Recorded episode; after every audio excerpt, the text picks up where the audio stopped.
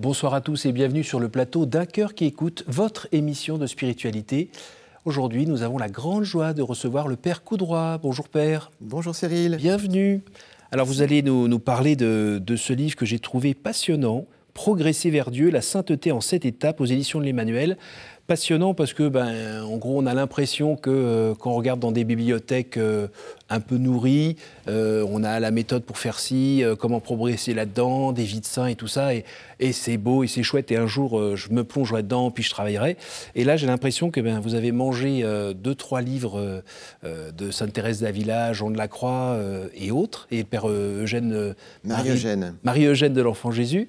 Voilà, je ne me trompe pas. Tout à fait. Et que vous nous les avez bien digérés et remis dans un ouvrage qui permettrait, pour un gars comme moi même, de peut-être plus régulièrement essayer de sanctifier sa vie. C'est pas mal ça. Donc avant que vous nous parliez de ce livre et puis de ce qui vous a permis de l'écrire et de votre vie de prêtre, je vais vous inviter à nous lire un extrait de texte, s'il vous plaît. Alors l'extrait que j'ai choisi est au début, en fait, dans l'introduction. « Même si on sait que Dieu appelle tout le monde à la sainteté, on peut être mal à l'aise, voire découragé par une telle déclaration. Moi, je ne suis pas Saint Padre Pio, je n'ai pas de vision. Moi, je suis timide, je ne serai pas capable de verser mon sang comme les saints martyrs, etc. Mais est-ce bien cela la sainteté ? Il est urgent de changer notre regard sur la sainteté. » Le père Marie-Eugène, un bienheureux carme du XXe siècle, aimait prendre l'exemple d'un gland. Est-ce qu'il y a de l'orgueil pour un gland à vouloir devenir un grand chêne ? Non, car il est fait pour cela. La sainteté est normale. Être saint, ce n'est rien d'autre que vivre, selon l'état de vie et la vocation de chacun, le double commandement de Jésus, aimer Dieu et aimer son prochain. Bon, ça y est, l'émission est finie, vous avez tout dit sur le livre. Qu'est-ce que vous pouvez nous dire de plus sur le contenu de ce livre ? En fait, j'ai choisi cet extrait parce que, vous voyez, le titre « Progresser vers Dieu, la sainteté en sept étapes ». L'idée, c'est de donner des pistes pour devenir saint. Mais alors, devenir saint, c'est... soit on se dit, vu la médiocrité de ma vie, c'est pas pour moi. Soit on idéalise, et puis finalement, on finit par se casser la figure. Et dans les deux cas, finalement, on finit par ne plus faire grand-chose. Voilà.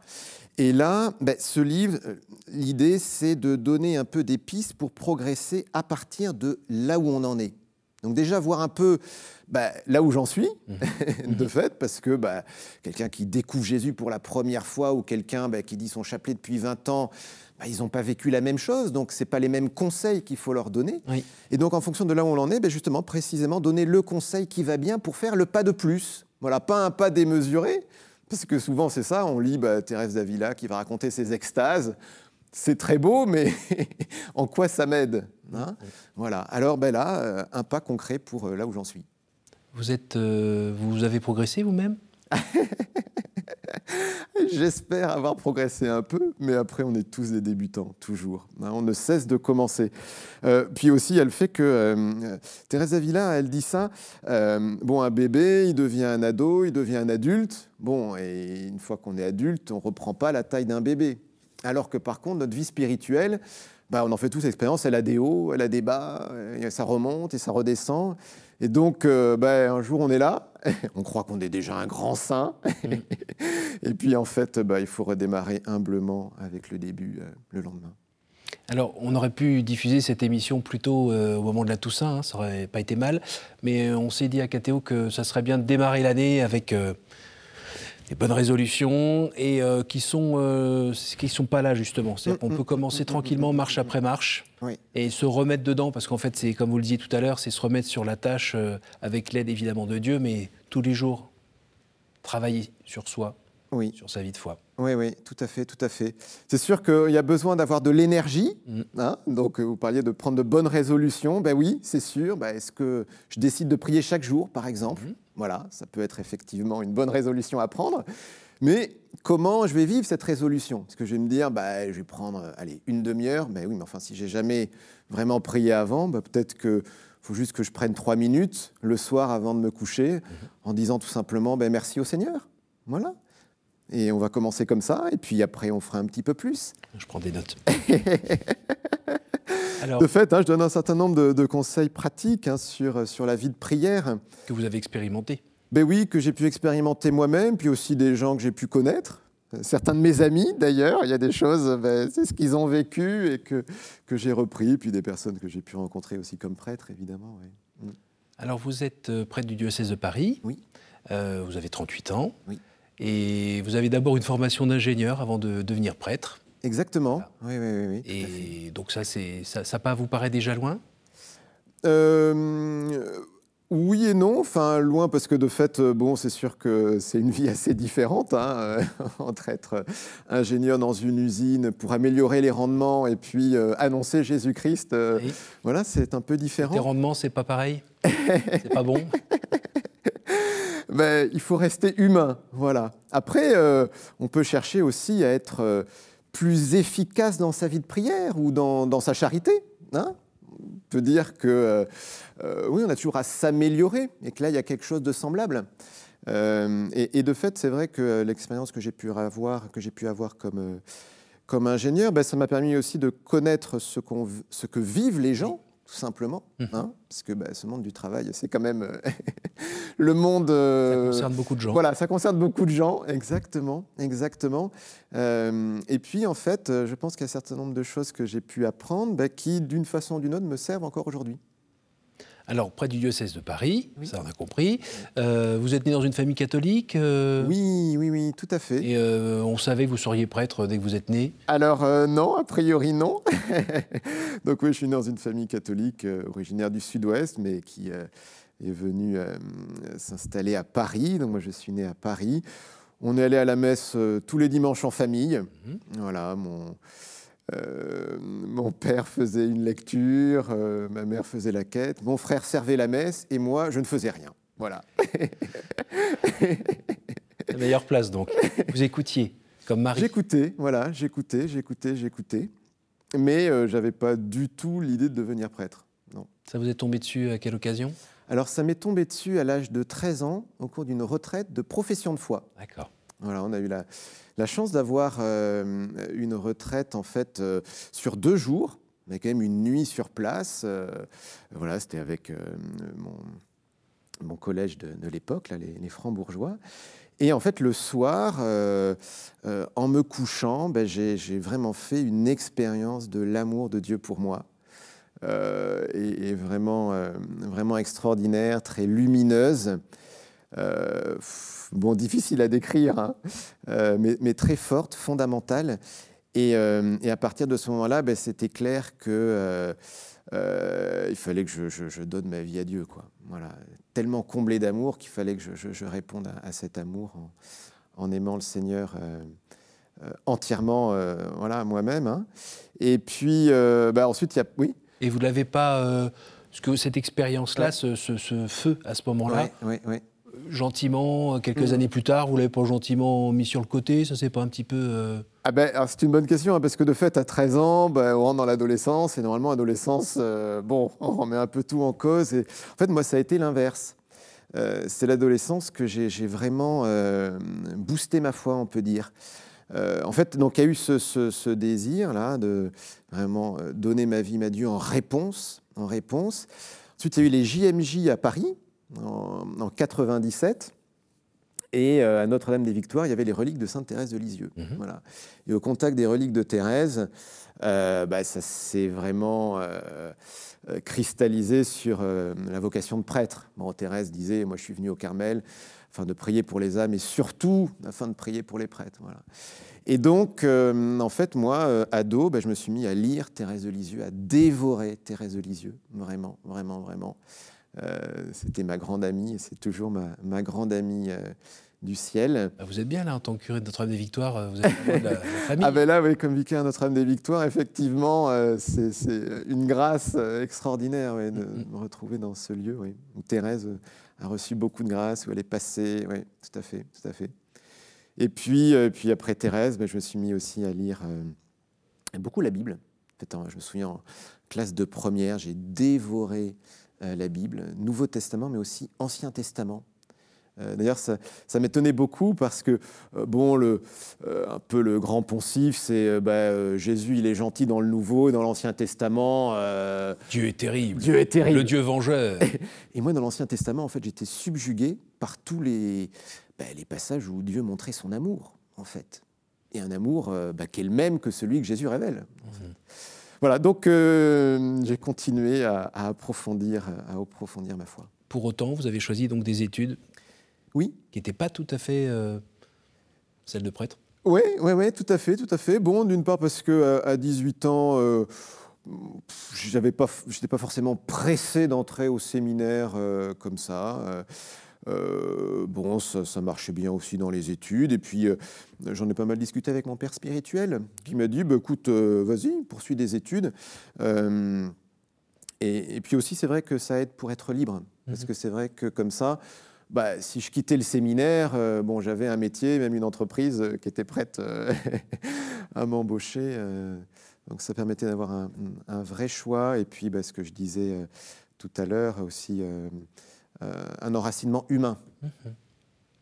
Et donc après, ça a suivi son cours, vous êtes retrouvé en paroisse. Exactement. Et là, en paroisse, c'est plus comme au séminaire, même si on a fait des stages. Parti en voiture, avec la vie à 300 à l'heure, des choses à faire dans tous les coins, tout le temps, des demandes partout. Et là, on se dit, mais ça serait bien si on était plus nombreux. Et finalement, cette course n'a pas été tout à fait une réussite. À un moment, ça allait trop vite. Alors, j'ai passé 3 années extraordinaires donc dans ma paroisse, là, Saint-Lambert-de-Vaugirard, où j'ai vécu des choses formidables avec des paroissiens formidables, avec qui d'ailleurs je continue à être en contact avec certains. Enfin, mais c'est vrai que je me suis donné, jusqu'à finalement faire un burn-out. Voilà, l'épuisement, il n'y a plus rien, il n'y a plus de jus. Exactement, oui, tout à fait. Et le temps qu'on a mis à descendre... fait qu'on ne peut pas remonter comme ça d'un coup, c'est qu'il n'y a plus de batterie. Il n'y a plus rien, c'est vraiment un effondrement complet, une destruction d'ailleurs assez radicale, parce qu'on n'est plus capable de rien faire. Voilà, on n'est plus capable de rien faire. Ce qui est difficile d'ailleurs de saisir pour les gens qui nous entourent, parce que... extérieurement, on peut être souriant, on peut discuter. Physiquement, on n'a pas de bras cassés, on n'est pas à l'hôpital, mais voilà, on est vraiment... D'abord, c'était plus de jus, l'impression. Aujourd'hui, quand vous le relisez, c'est plus de jus pour animer tout ça ? Alors oui, il y a un effondrement sur les capacités. Après, donc il y a un moment vraiment où on s'effondre, mais moi j'ai senti aussi que y a eu besoin d'un certain temps pour que le corps se détende. Parce qu'il y a aussi une notion de stress. En fait, on tient avec le stress, avec l'énergie qu'on met et l'enthousiasme, parce que ce qu'on fait, c'est formidable. Exactement.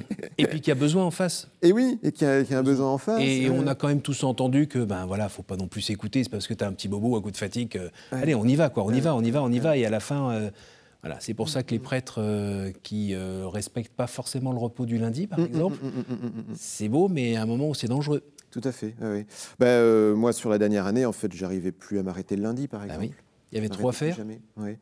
Oui, et puis même si on dit qu'on s'arrête, on est tellement pris dans un cercle d'activité qu'on ne sait même plus s'arrêter. Oui. On ne sait même plus se reposer.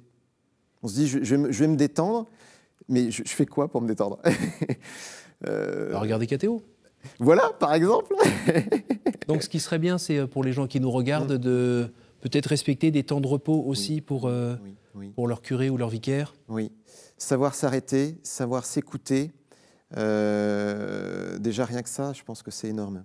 Oui. Alors, quand on est prêtre et qu'on s'écroule, j'ai envie de dire que c'est un peu pareil que pour un père de famille.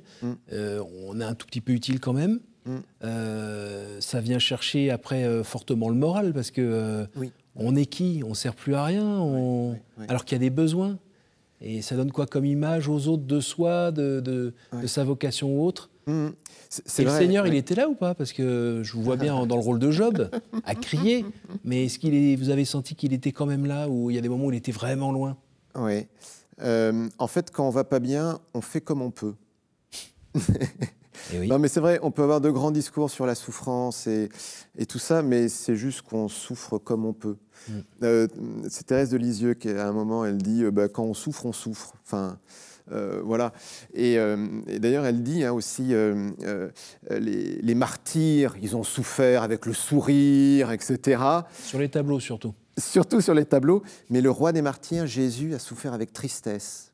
Hein, et il y a l'agonie à Gethsémani. Donc, ce qui fait que on vit ça comme on peut, on prie comme on peut. Moi, j'ai jamais arrêté de prier, hein, mais c'était sec. Quand même. C'était sec et moi, ce qui m'a pas mal aidé, c'est de prier dans la nature, en fait, juste d'être là, de dire ce temps, Seigneur, je le passe pour toi, avec toi. Et il y a les petits oiseaux qui chantent. Et je t'offre ce chant des oiseaux, et voilà, je vais être en communion avec ces. Et limite, je suis un peu comme la plante verte à côté. Oui. Pas grand-chose, quoi.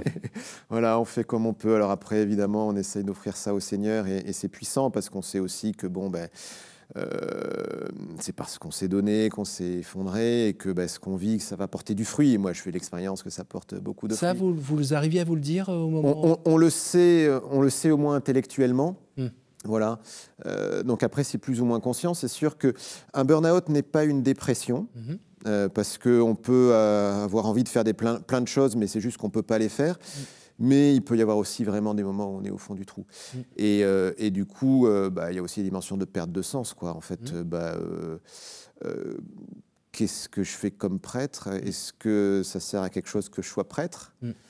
Parce que ça fait un an, en gros, j'ai rien fait comme prêtre et oui. Non, mais on pose beaucoup de questions. Et ça peut aller un peu après, du genre qu'est-ce que je fous là, hein.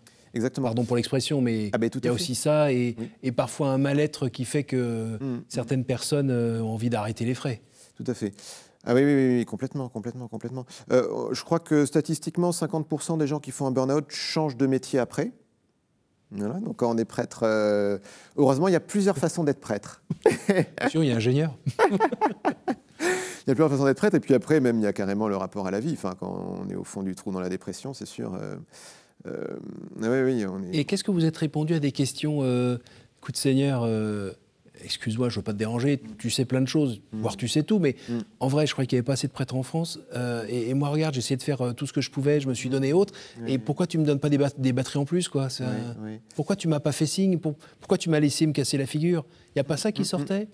Alors, moi, je n'ai pas eu trop ces questions-là. Parce que, alors après, c'est personnel, hein, chacun le vit à sa façon, mais moi, j'ai toujours eu la conviction que...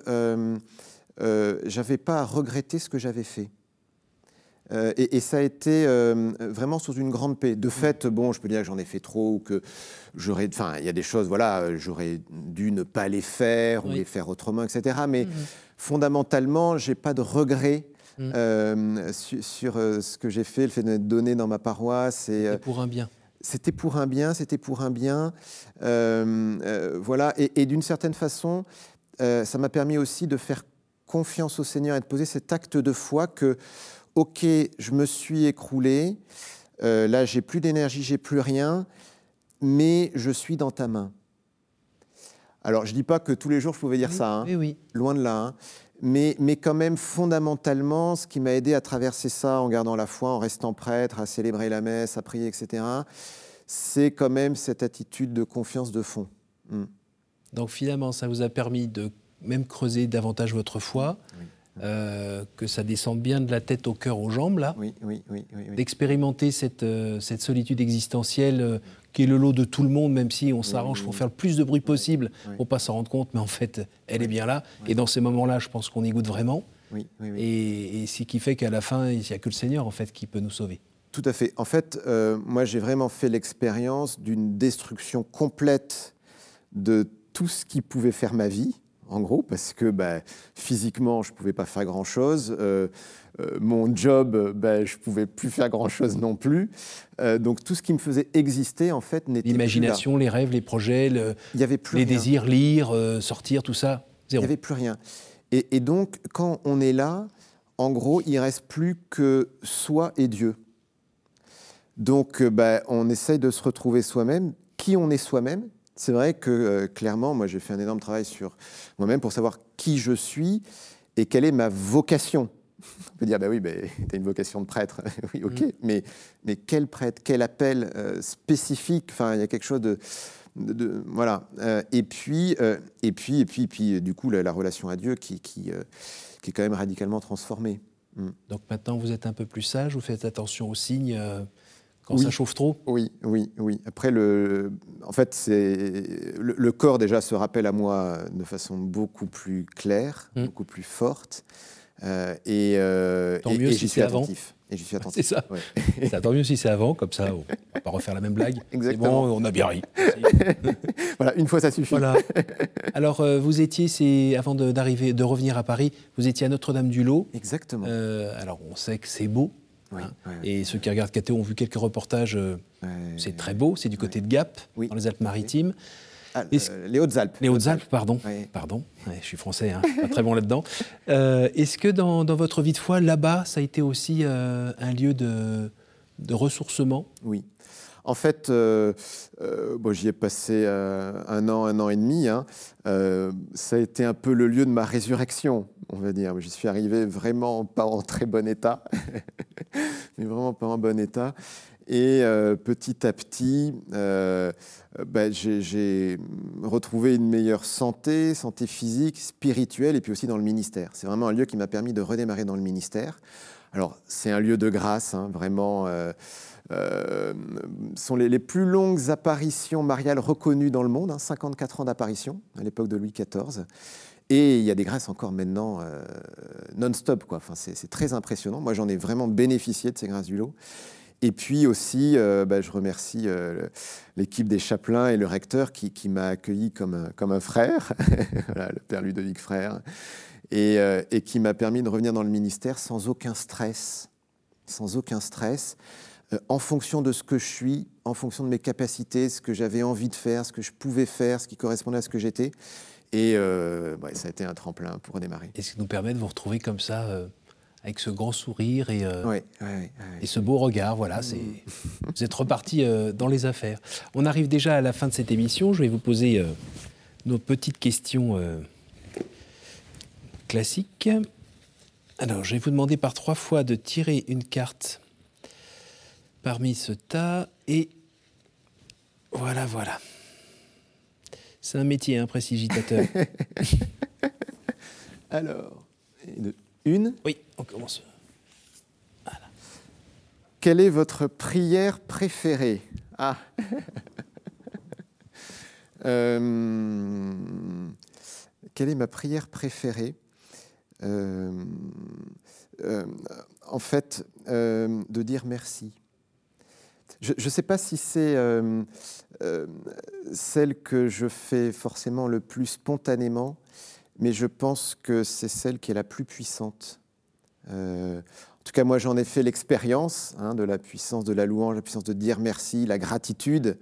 On en parle beaucoup d'ailleurs en développement personnel, tout ça. Hein. Mais oui, ma prière préférée, oui, dire merci au Seigneur. Alors, une deuxième. Voilà. Quel est le personnage ou saints que vous aimeriez retrouver au ciel ? Bon, on va tous les retrouver. Hein. Alors, retrouver la Vierge Marie, parce que c'est ma maman du ciel. Et un saint, ça serait une sainte, Thérèse de Lisieux. Et toi, Thérèse de Lisieux ? Comment ? Thérèse de Lisieux. Oui, Thérèse de Lisieux. Pour ma vocation, elle est vraiment... au démarrage, et puis en fait... Avec qui vous cheminez depuis quelques années maintenant. Oui, exactement. Oui, vraiment. Ouais. Une dernière pour la route ? Allez, on va prendre celle-là. Quelle est pour vous la plus belle fête ? La plus belle fête liturgique ? Non, je sais pas, la plus belle fête... Je voulais choisir. La plus belle fête. Mon anniversaire.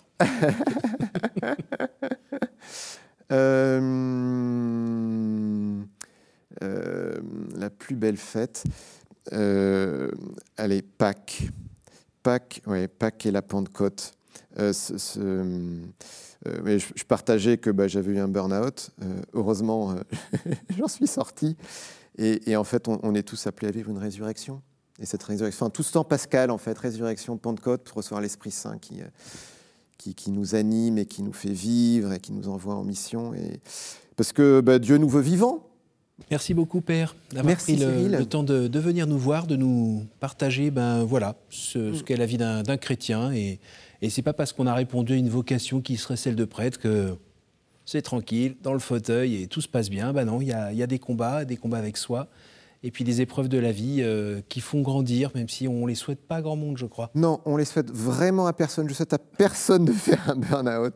Ça, c'est clair. Mais voilà, on est tous des êtres humains avec nos... Ce que vous nous souhaitez plutôt, c'est de progresser vers Dieu. Exactement. Et vous nous proposez donc ce fameux livre, Progresser vers Dieu, la sainteté en 7 étapes, aux éditions de l'Emmanuel, par le Père Sébastien Coudroy. Merci beaucoup, Père. Merci, Cyril. Et merci à vous tous pour votre fidélité. Cette émission, évidemment, elle est à partager, évidemment, autour de vous, grâce à notre site www.ktotv.com. Et puis, vous avez aussi la possibilité d'écouter en podcast en faisant votre bricolage chez vous, votre jardinage ou je ne sais quoi, en roulant, par exemple, en faisant attention. Merci à toute l'équipe qui a permis de réaliser cette émission. Et je vous donne rendez-vous la semaine prochaine.